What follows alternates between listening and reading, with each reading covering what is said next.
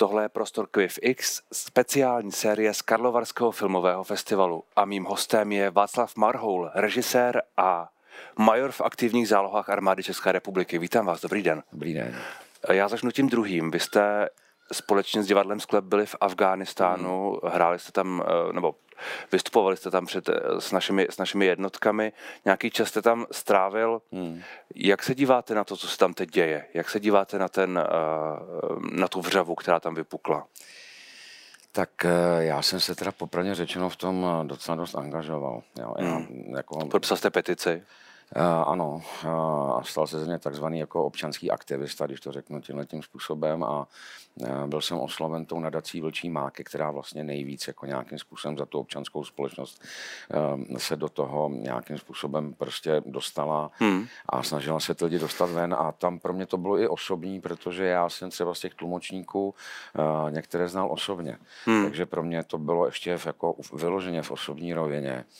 A pro mě představa, že ty lidi, který já znám, nebo i ty jejich rodiny, že v tu chvíli jsou v ohrožení života, nebo že by o ten život mohli přijít, tak jsem se teda opravdu docela dost eh, silně eh, tedy eh, iritoval a hodně jsem teda se snažil nějakým způsobem to prosadit, aby jsme maximum těch lidí mohli dostat ven. A ty lidi, které jste znal, ty jsou, jsou tady. všichni v pořádku? Jsou tady, ty jsou tady.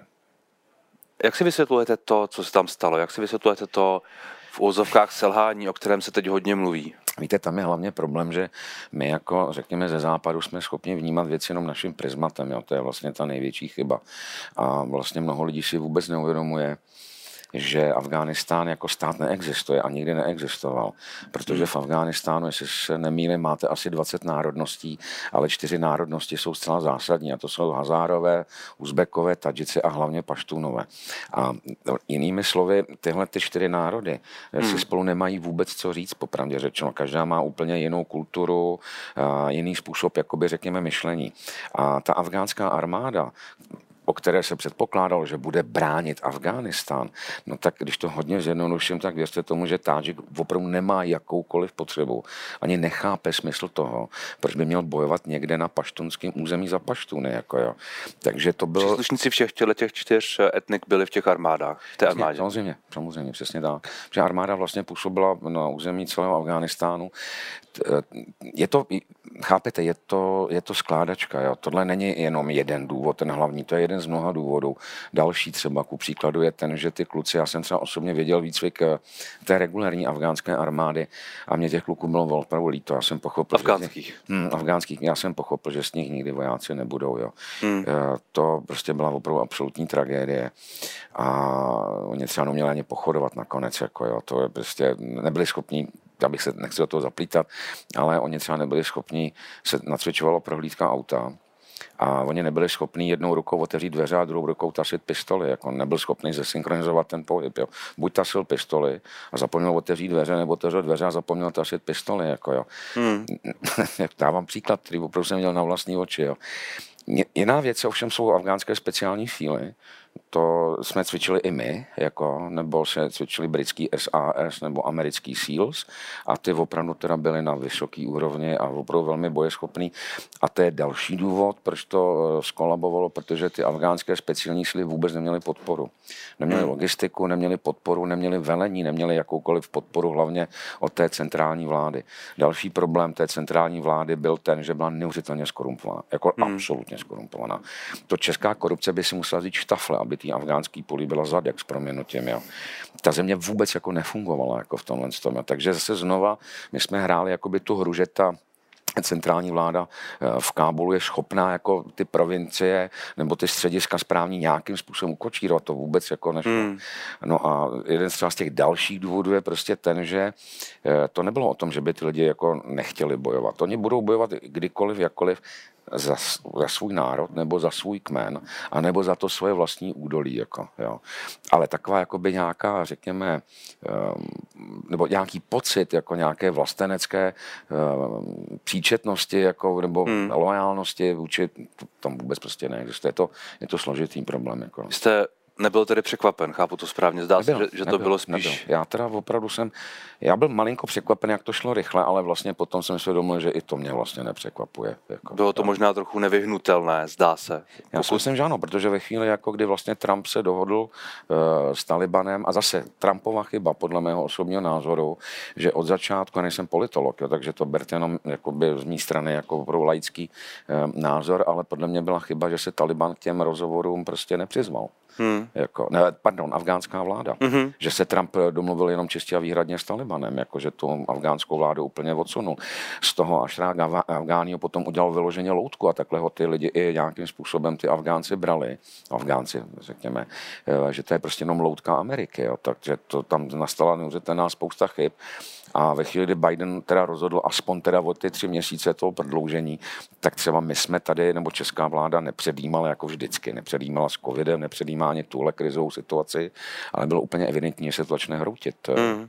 Že ty lidi nějakým způsobem prostě domů dostat eh, budeme muset. Jako. Vy jste Trváte na tom, že česká vláda, vy jste to teď trochu zmínil, že česká vláda tu situaci podcenila možná schválně, vy jste ano. mluvil v české televizi o tom, že to bylo kvůli volbám. Ano. Na druhou stranu ty tlumočníci, i, i ti, které znáte vy, jsou teď tady, takže něco se povedlo, asi ne úplně všechno, hmm. ale snad většina. Máte pravdu, já jsem v české televizi v tom pořadu uh, ve speciálu k Afghánistánu že to vláda udělala schválně a zatím si opravdu stojím, jo, protože vlastně ta předvolební retorika nebo už dlouho dlouho vlastně ta vláda nebo pan premiér Babiš je opravdu populista a on samozřejmě jede stejně tak jako všichni ostatní politici na této vlně a to je vlna protiemigrantská, jako hmm. to je vlastně vlna proti všem cizákům, proti všem čmoudům, jak se říká, mezi lidma a tak dále. Takže on samozřejmě jako populista eh, se řídí tím, jakým způsobem ten jeho pr tým a vůbec ty jeho poradci hmm. vnímají tu náladu ve společnosti. A jeho největším protivníkem je samozřejmě Tomio Okamura, který absolutně nefalšovaně a absolutně natvrdo stojí proti všem těm lidem, jako stojí proti jakýkoliv pomoci, hmm. stojí je proti tomu vůbec vyjádřit nějakou empatii, jako prostě k těm lidem, absolutně. Dopouští se kolektivní viny, všechny háže do jednoho. Tak oni, oni zdůrazňují nějaké nebezpečí, které ne, říkám, to je, by mohlo v to je, to je s proměnutím, to je jeden z největších zločinů lidstva a říká se mu kolektivní vina. Hmm. To znamená, všichni Němci jsou, všichni Afgánci jsou, jako bez výjimky. Jako, ne, nenajdete tam prostě podle pana Okamury a jeho noskladů nenajdete nikdy dobrý lidi. Jako, jo. To je právě ten, to je právě ten, to má až jakoby opravdu, bych řekl, ty konotace s fašismem. Jako.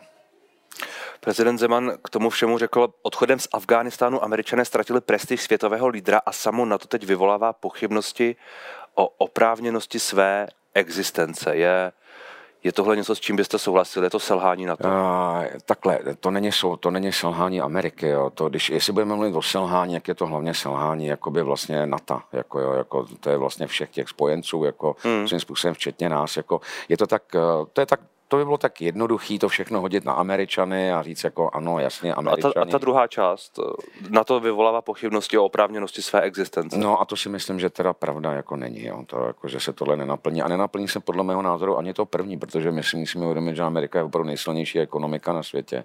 A, ehm, a samozřejmě spojená jakoby s hospodářským vlivem, ale i s tou vojenskou silou. Jo. A prostě Amerika, i když může být jako tímto nezdarem, když to tak nazveme, oslabená, jo, tak jenom oslabená. Jo. To vůbec neznamená, že by se jako základně hroutily eh, ty základní geopolitické vztahy jakoby mezi velmocemi. Jo. Hmm. Amerika je příliš silná na to, aby se to vůbec jako stalo. Jo. To by muselo být nějaký San Marino. A to teda opravdu ta Amerika fakt jako skutečně není. Tam je samozřejmě Amerika má těch problémů daleko více. Eh, řeší teď Čínské moře, to je docela problém jako s expanzí Číny. Eh, Čína velmi asertivně a někdy až agresivně eh, začíná prosazovat své velmocenské zájmy v Čínském moři a tak dále, ohrožovat Tajvan, takže ta světová politika, no ta velká politika je opravdu jako velký hřiště a Afghánistán prostě to byl jenom součástí takovou menší, bych se dokonce hmm. troufl říct. Jako. Nicméně na to, tak jak je, nebo přemýšlení o tom, že by mělo být přenastaveno, že by měla naše účast být, pře, být pro, přemýšlena, řekněme, že to, kolik, kolik dáváme peněz, ty 2% z uh, hrubého domácího produktu, tyhle, tyhle věci je to na místě nebo je na místě naopak jako intenzivnější spolupráce? Jak, jak Já si myslím, že je na místě intenzivnější spolupráce, to bez sporu, i když hmm. jako, jak znám ty velitelské struktury, tak to funguje velmi dobře, tam jsou vlastně společní operační programy jako a vlastně lidi o tom až tak tolik neví a vlastně ani vědět nemusí, ale na to prostě nefunguje tak, jako že máte ty národní armády a ty spolu nekomunikují, jako jo, takhle to opravdu nefunguje, to je prostě takhle všechno propojená záležitost a to je jeden z těch důvodů, proč nemůžeme všechno házet jenom jakoby na Američany. Ale každopádně my ty 2% z HDP na to nedáváme. Nedáváme. Nedáváme. nedáváme. nedáváme. A ani se k tomu ne. ještě úplně neblížíme. Blížíme se k tomu velmi pomalu. A hlavně máme neustále problémy s nákupem materiálu. Jako hmm. neustále prostě každý ten nákup jako Některé provází prostě buď jako neuvěřitelná prodleva nebo podezření z korupce. My vlastně vůbec nevím, jak to funguje v těch jiných zemích, ale my vlastně nejsme schopni hmm. jako skutečně tu armádu, když už se rozhodneme a i na to v rozpočtu peníze jsou, tak nějak efektivně modernizovat. Jako. Mimochodem, uh, hodně se mluvil o tom, že Afgánci se nechtěli sami bránit. On to, on to říkal to i, prezident, i prezident Biden, že ne, Amerika nemůže bojovat války za někoho, kdo nechce sám bojovat no. za sebe. Vy jste členem aktivních záloh, vy byste byl připraven bojovat za Českou republiku? No samozřejmě. Kdykoliv. No, no ne, tak já to mám ve smlouvě. Jako. No dobře, ale tak... No ne, nechápete prostě. To myslím, je... myslím takovou tu občanskou povinnost. Ne, tak jako já, jako voják, jako teda, já to ještě potom musím teda ujíst na, trošku na pravou míru, uh, to, to moje členství v aktivní záloze, ale uh, vy prostě sloužíte na základě kontraktu. Hmm. A ten kontrakt je závaznou, je prostě závazkem jako a tak dále. To znamená, že v případě vypuknutí válečného konfliktu nebo ohrožení země nebo prostě čokoliv, no, tak vás prostě povolají. Vy tu chvíli to nemůžete jako říct, počkejte, já to myslel jako jen tak jako z legrace Jasně, samozřejmě, že jdete. Nicméně moje vojenská kariéra, prosím, je u konce. Vy jste opustil? Já neopustil, já byl odejit. Vy jste byl odejit? No, protože... A to muselo být ale nedávno, protože na stránkách no, je, nedávno, je, to nedá, je to nedávno a to z toho důvodu, že já jsem minulý rok dovršil 60 let. A, jako, jo. A. a zákon zcela jasně a striktně říká, že můžete že sloužit jenom do těch 60. Tak teď, už je dneska 61. Tak teď už by to mohlo být dobrovolné bez smlouvy. ne, já už jsem prostě už jenom takzvaně na papírech, jako, hmm. nedá se nic dělat, bohužel. Hmm. Ale odejít jsem, odejít jsem prostě musel, protože ten zákon se samozřejmě nedá obejít. Jako. Ale tím, jak jsem dovršil tu šedesátku a potom vlastně jsem, ještě ta smlouva teda šla dál, jako, tak jsem vlastně eh, jako by u toho svého útvaru skončil před několika měsíci. Hmm. Takže jsem prosím emeritní. Emeritní. emeritní major. jako, ale jestli ještě dovolíte k tomu Afganistánu hmm. malinkou takovou notickou, já si nemyslím, že bychom tam vojensky zklamali. To si myslím, že ne. Jako jo. My jsme to opravdu, to se zvládlo, tohle. Myslím, že jsme zklamali politicky. Jako jo. Hmm. To si myslím, že ano. Jako jo. Že se špatně vyhodnotila právě jakoby ta schopnost eh, té afgánské centrální vlády, že jsme se dopustili prostě vlastně de facto svým způsobem podobného přešlapu, jako bylo kdysi ve Větnamu, kdy i vláda tenkrát v Saigonu byla neuvěřitelně skorumpovaná. Hmm. Jako jo. A vlastně i ta jeho větnamská armáda neměla tolik lojality prostě vůči jakoby vlastně svým vlastním představitelům, aby bránili tu svoji zemi. Takže, ale myslím si, že vojensky jsme tam jako tam jsme nesklamali, jako ta, Taliban nás neporazil a ne, před těmi 20 no, lety... protože se nebojovalo. No, protože se bojovalo. Těžko, těžko, těžko A to, jak říkal prezident Biden, když oni nechtějí bojovat, dobře, to, hmm. to je pravda, ale už jsme tady o tom mluvili, proč nechtějí hmm. bojovat. A hmm. to je ten, ten konglomerát všech těch možných prostě důvodů, jako proč. Proč. A to je důležitý proč. Um, když jste mluvil o Andreji Babišovi a o tom, o tom, o tom všem, o tom Okamurovi, já si pamatuju na rozhovor, který jsme spolu vedli asi hmm. před dvěma lety a jedním měsícem, skoro, nějak, no. skoro přesně, kdy jste mluvil o tom, že prezident Zeman podle vás v Češích probouzí to nejhorší ano. a tak trochu jste se obával toho, co přijde. A vlastně mám pocit, že za ty dva roky se toho událo tímto směrem relativně dost. Hmm. Tak jak se na tohle i v kontextu toho všeho, nakonec jsou za chvíli volby, díváte? Jako na kontinuální problém. Prostě. Hmm. Jako, jako na přímku, bohužel, jo? ne jako na úsečku. Jako, jo. E, třeba spousta lidí hodně vkládá jakoby naděje do podzimních voleb. Jo. Ne, já si to nemyslím, že by ty volby něco zcela absolutně zásadně vyřešily. Myslím, že je, je nutné se smířit s tím, že další čtyři roky prostě budeme docela dost jako maléru a tak dále. Prezident Zeman stoprocentně stoprocentně doslouží svoje druhý volební období. To hmm. určitě. To, jako to o tom žádná, protože pro toho člověka tím motorem, jo, eh, na který je to tělo napojené, jo, tělo a duše, prostě nádoby spojené jsou. Jo. Eh, lidi eh, si o Zemanovi myslí, že to nemá v hlavě v pořádku, ale to teda není pravda. Jo. To on jako velmi dobře ví, co říká, proč to říká. Je to manipulátor, je šita, opravdu velmi zlej člověk. Takže on ví, co dělá a jako dokud bude tím prezidentem, tak jim skutečně jako bude to jako hmm. ze sporu a bude z mého pohledu, nebo lidí jako jsem já, ho vnímám jako opravdu velmi škodlivého činitele jako no, politice. On jednak má stále nějakou tu podporu a za druhé v tom nepochybně není sám.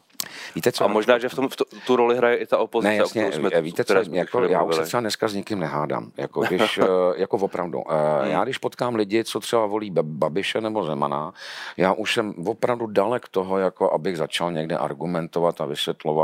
Já se vždycky ptám, proč. Mě to opravdu začalo zajímat. Proč?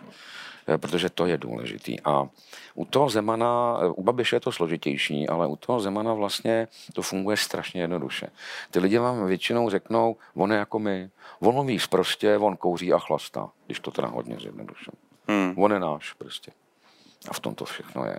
Jako, jo, a dokáže oblbnout, jako, že když jede někam na nějaký meeting, jako, že teď už asi teda jako nejezdí, no tak mu ty poradci připraví, já nevím, třeba jde do Únhoště a v Únhoště mají problém prostě s plynovým potrubem a oni mu to připraví, on přijde do Únhoště a řekne, my vyřešíme váš problém s plynovým potrubem a ty lidi tam úplně zhroutě, že prezident ví o tom, že v Únhoště mají problém s plynovým potrubem. Jako. No ale to dělá furt plus jedna, co dělali ostatní kandidáti. Jasně, no ne, ne, jasně, jo. já říkám, jako, že ty lidi mu to opravdu nějakým způsobem věří, že se on hmm. skutečně o ně zajímá a nechápou a taky nikdy v životě nepochopí, že ty lidi jsou mu úplně ukradení, jako ve skutečnosti. Jo. Hmm.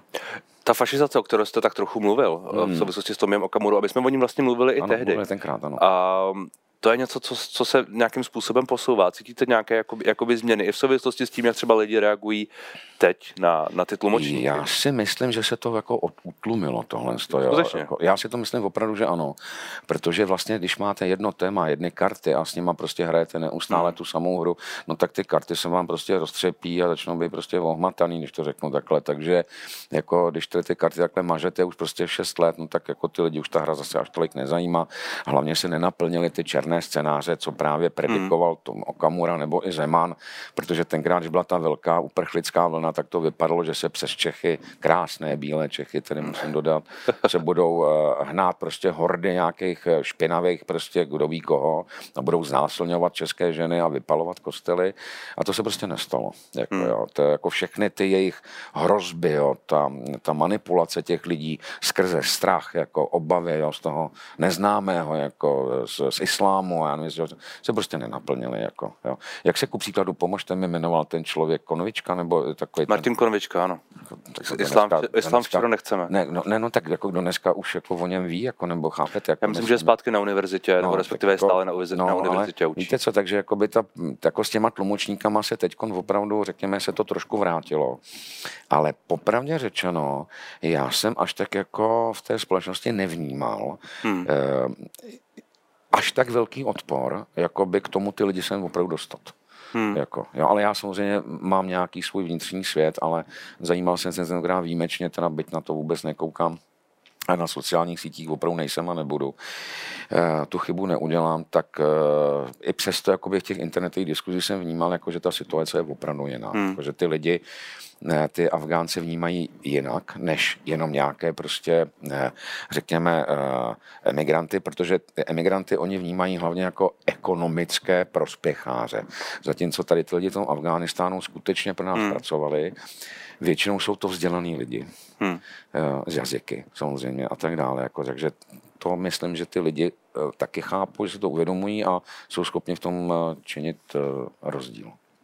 Vy jste v Karlových Varech eh, se svým filmem Nabarvené ptáče, který měl premiéru už před dvěma lety. No, no. To, bylo, to bylo v Benátkách, no. ale vlastně tady se teď promítá poprvé, je to tak. Ano. Um, jak, jak tu cestu jeho za ty dva roky hodnotíte? Nedávno jste vyhráli další, další festivalovou cenu v Berlíně, to je myslím tři nebo čtyři dny. No, je to tak, no. Tak těch cen jsou desítky, popravně řečeno a uh, já to vnímám samozřejmě tak, že si nemůžu vůbec na nic stěžovat. Jako. Nemůžete? Ne, ne, opravdu ne. Protože vlastně ptáče šlo do premiéry Světových Benátkách na festivalu v hlavní soutěži v září roku 2019. To bylo 8 měsíců před vypuknutím covidu. A každopádně my jsme vlastně, než přišla pandemie, tak jsme to stihli opravdu strašně moc jako s tím filmem. Jo. Dostal se eh, na, na Oscara, na ten shortlist těch deseti nejlepších filmů a eh, i v rámci potom i covidu jako se, se mu dostal nominace mezi šest nejlepších evropských filmů roku a těch cen opravdu desítky jako a asi 65 festivalů nevím, tak hmm. nějak, jako nevím. Jediný, v čem mě to teda opravdu, jako v čem mě covid eh, těžce zasáh a stěžovat si na to nemůžu, protože to se prostě stalo, že tam minulý rok od 17. dubna byla naplánovaná velká distribuce v Americe. Hmm. Jako tam byly premiéry v New Yorku, v Denveru, v Atlantě, v San Francisku, v Los Angeles a z toho se šlo. Hmm. Stejně tak se to stalo v Británii. Já jsem to měl původně všechno objíždět jako a to, vše, a to, vše, to všechno šlo na VOD platformu. To šlo prostě na hmm. Hulu, hmm. to šlo na Amazon, to šlo na Netflix prostě a tak dále. Takže bohužel můj film, který je, si troufnu říct, opravdu mm, jakoby věcí, která se hodí zásadně na velké plátno, na, na plátno z více 10 metrů do výšky a 23,5 metru na šířku, tak pro mě je vlastně šílená věc. Si tady dovolím půjčit váš mobil. Hmm. Že si to někdo na tom Amazonu takhle projede. Hmm. Jo, hmm. To je to je strašný. To je strašný. Ale jako opravdu stěžovat si nemůžu. My jsme vlastně ještě 7. března, jako minulého roku vlastně, že byly český lvy, 7. března a 12. března spadla závora. Jako. Hmm.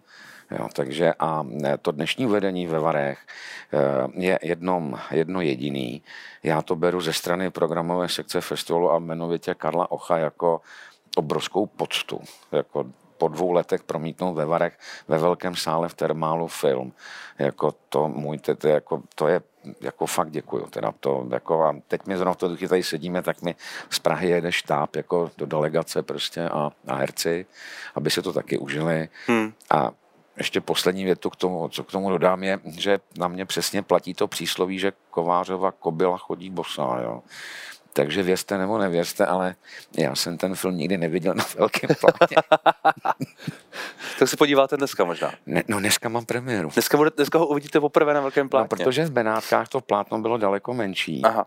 A vlastně, uh, i když jsem s tím filmem objížděl samozřejmě všechny ty festivaly a uvedení a byly tam ta, uh, ta správná plátna, no, tak já jsem tam nikdy nezůstal, jako, hmm. protože to bych asi pravděpodobně se možná i trošku zbláznil, takže já to dneska uvidím opravdu Proč, proč zbláznil?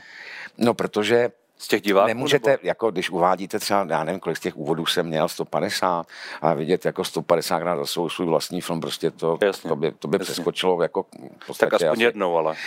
A protože vím, že Karel, který vlastně viděl, Karel Och, který viděl nabarvené ptáče v Benátkách právě před dvěmi lety, tak vlastně ta nabídka přišla uh, taky před covidem, že by to rád zařadil na Karlovy Vary a minule samozřejmě nebyly, takže já jsem vlastně v sobě celou tu dobu živil tu naději, eh, že to v tom termálu opravdu půjde a mm. že si to na takhle velkém plátně eh, si to, si to opravdu, řekněme, takhle premiérově užiju.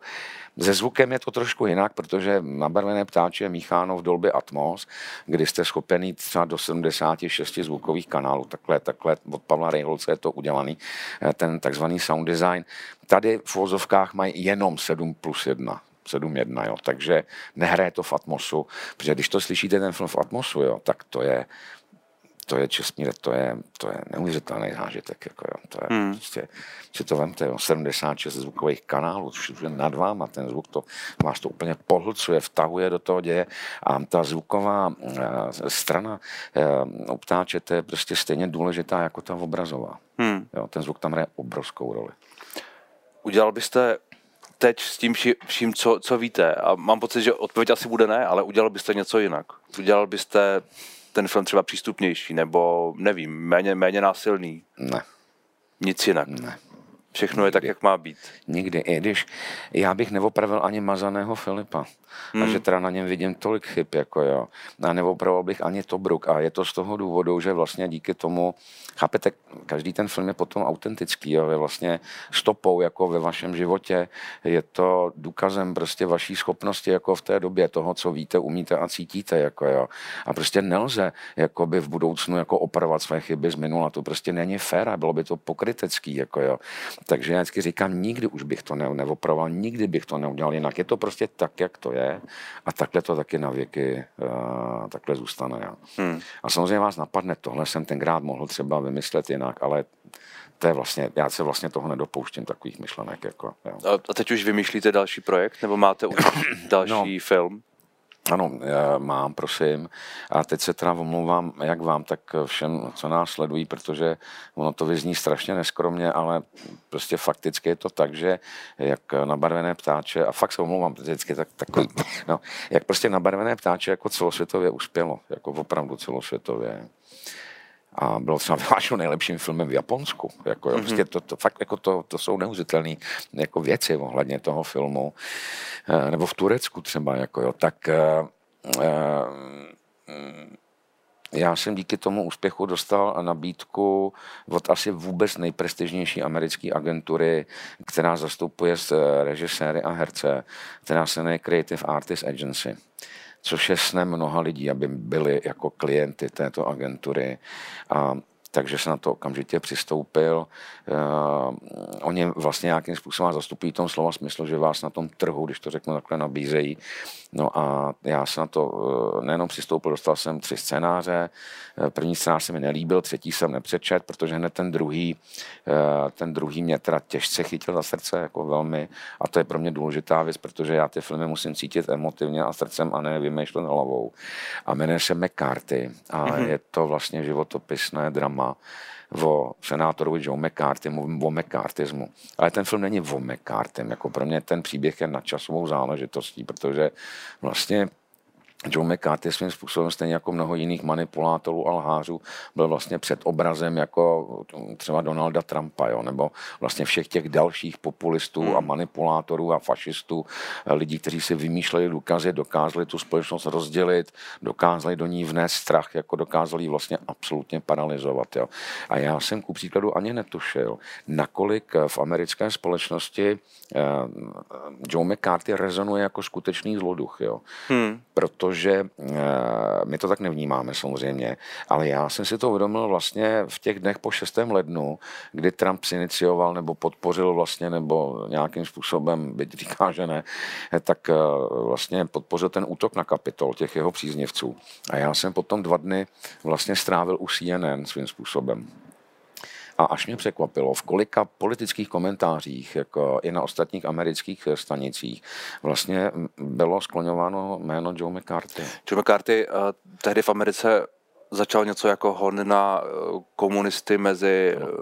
mezi občany, on si řekněme, vymyslel, on si, on na, prostě na jednotlivých ano. úrovních států. On si vymyslel, prostě on, on, on to byl velmi eh, ambiciozní člověk, který jako dokázal opravdu jít jako nahoru jako s velmi teda ostrými lokty. A on byl jedním z nejmladších senátorů za stát Wisconsin a on byl tak ambiciozní, že si potřeboval najít téma, přes které, které by se zviditelnil a byl schopen po tom žebříku stoupat nahoru. A protože už tenkrát v té americké politice i předtím za prezidenta Trumana, ještě než byl Eisenhower, tak a byla studená válka, která nabírala na síle a Sověti vlastně eh, získali atomovou bombu a Čína a tak dále. Takže on eh, prostě přemýšlel o tom, co kde je to téma, na kterém by tak si vymyslel toho vnitřního nepřítele. To znamená, hmm. že on vystoupil před novináři s absolutním zapadákovu, kde snad čestmíre sebral z nástěnky reklamu na Lux. Hmm a takhle ukázal, aby to nikdo nevěděl a řekl, že má 257 men sovětských a komunistických agentů v americké administrativě. A byla to lež. A vypukly čtyři roky temna čtyři roky absolutní hysterie v té americké společnosti.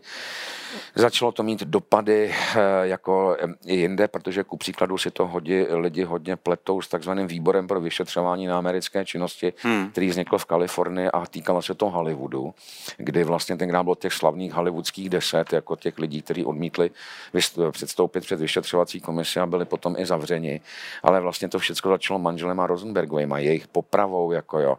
Ta doba byla úplně absolutně vykloubená a ten McCarthy, jak eh, hloupej samozřejmě nebyl, tak to prostě zneužil a opravdu tu Ameriku dostal do čtyřech letech absolutního temna. absolutní hotel. Máte, máte v hlavě herce, který by měl stvárnit? Já, já ho v hlavě nemám, já ho mám. Vy ho máte? No, ale já vám ho neřeknu.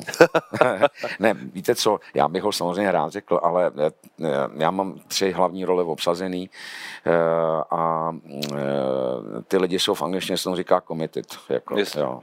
Ale já jim můžu říct, teprve budou sign it, jako prostě, no. Ale je to skvělý herec, ale fakt teda. Je to, je to... to je teda charismatik, dvakrát nominovaný na Oscara za hlavní roli. Skvělé. Hmm. No, bože. Těším se na tu spolupráci, opravdu, fakt. To teda a kdyby, kdybyste měl třeba začít točit, tušíte? No, je to kvůli covidu, protože ten covid do toho prostě přináší tolik otazníků, protože eh, ku příkladu jako hranice do Spojených států jsou stále zavřeny, tam se prostě hmm. nedá cestovat a s Vladimírem Smutným... Dá se cestovat s výjimkami, nepochybně byste se tam Dobře, ale ty výjimky se týkají takzvané infrastruktury. Jako, hmm. jo, tak a filmařina teda mezi infra, kritickou infrastrukturu ne, nespadá. Jo.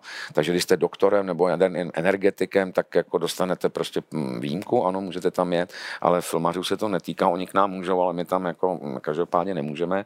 Takže s Vladimírem Smutným, to chci taky říct, který bude stát za kamerou, hmm. tak eh, nemůžeme do Ameriky na oblídky, jako vůbec. Jo. Takže já se jenom modlím, aby jako díky očkování uh, a vlastně se z pandemie, uh, přestalo to prostě být pandemí, jako aby se ty hranice otevřely a my jsme se vrátili do normálu. Bohužel kvůli všem těm lidem, kteří to očkování odmítají, tak uh, se to prostě bude prostě zdržovat a hold lidi, kteří se nenechali očkovat, já teď nechci dělat nějakou propagandu, ale takhle to prostě hold je, no tak budeme muset počkat, než se promoří, no. Jako a než teda nějaký další umřou, teda než se ta nemoc vyčerpá, stejně jako před 105 lety španělská chřipka, jako ale na ní umřelo 60 milionů lidí. Jako, jo. Hmm. Um, Takže pardon, když to klapne, tak by se mělo začít točit na začátku příštího roku v září. Eh, v září příštího roku. Vy jste nedávno napsal knihu eh, Deník tvrdohlavého režiséra. No. Je tohle váš, váš přesný, přesný popis? A, autentický. Autentický? Absolutně. Tam není jediná opravená věta. To je absolutně autentický zápis každýho dne. Tam není škrtnutý jediný Ono je to slovo. o natáčení Tobruku, jestli Je to o natáčení Tobruku, přesně tak. Já jsem původem totiž eh, ten deník psal eh, pro svoje děti, pro svoje čtyři děti, aby jednou pochopili, že mají tatínka blázna. a nenapadlo mě, že by to někdy vyšlo knižně. Já jsem tu ambici neměl, ale z Albatrosu jsem dostal nabídku, abych udělal velkou knihu svých rozhovorů a to jsem prostě odmítl, protože já jsem si to neměl vůbec představit, jako, že bych se do něčeho takového pustil. A oni byl, z toho byli taky nešťastní. A já jsem říkal, počkejte, ale já jsem si tady před asi 12 lety psal deník jako o Tobruku, tak možná třeba tohle by se vám líbilo. A oni byli taky hodně podezřívaví, protože deníky to je prostě vždycky jako kategorie trošku jako specifická přečetli si to, řekli, tohle vydáme. Jo. Hmm. A já jsem jim to potom, když jsem jim to posílal, jo, tak jsem, to má asi 700 stran, jako, jo, jako v tom počítači.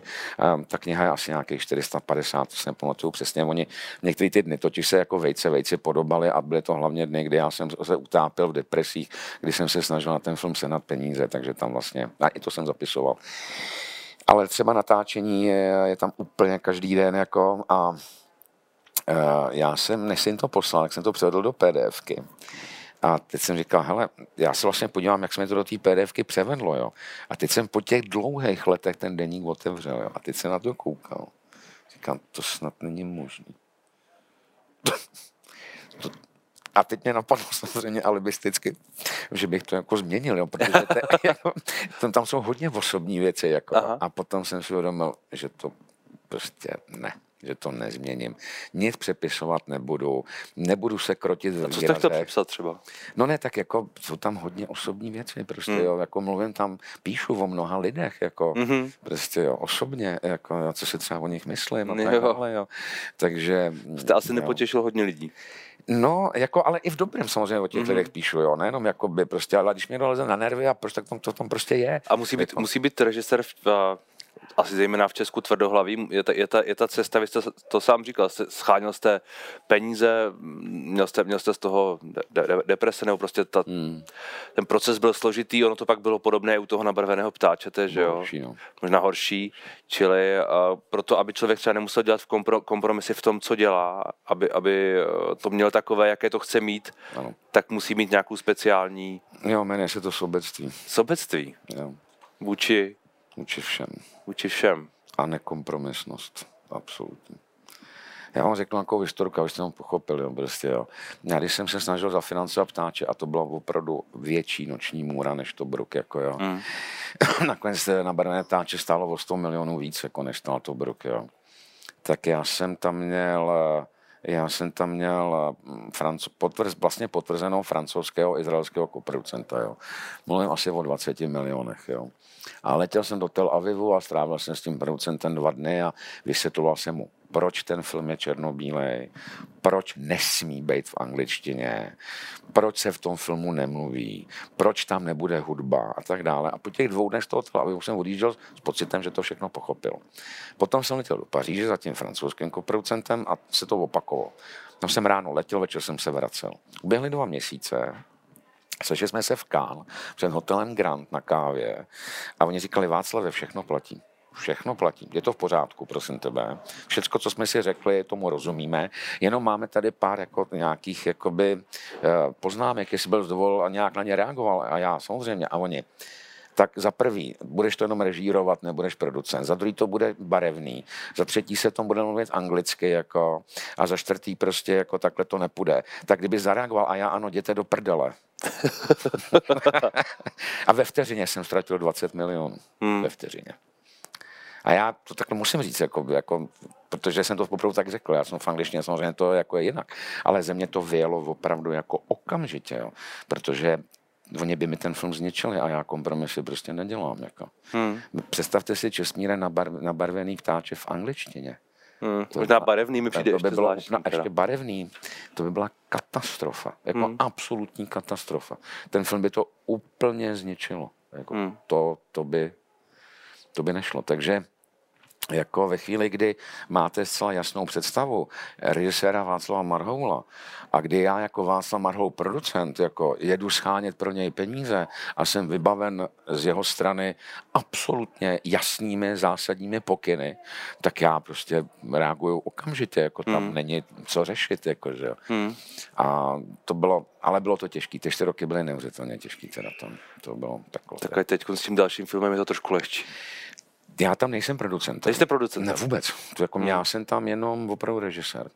Já mám právo jako i nějakým způsobem, řekněme, a taky jsem toho využil, eh, mít poznámky ke scénáři nebo to konzultovat s tím scénáristou. Ono v té Americe je to trošku jinak. Ano, přesně, tady jsem tomu O'Connor, ale jako peníze, investice, ten film, to se mě vůbec, to se mě vůbec netýká. Hmm. To naštěstí teda, opravdu. Jo.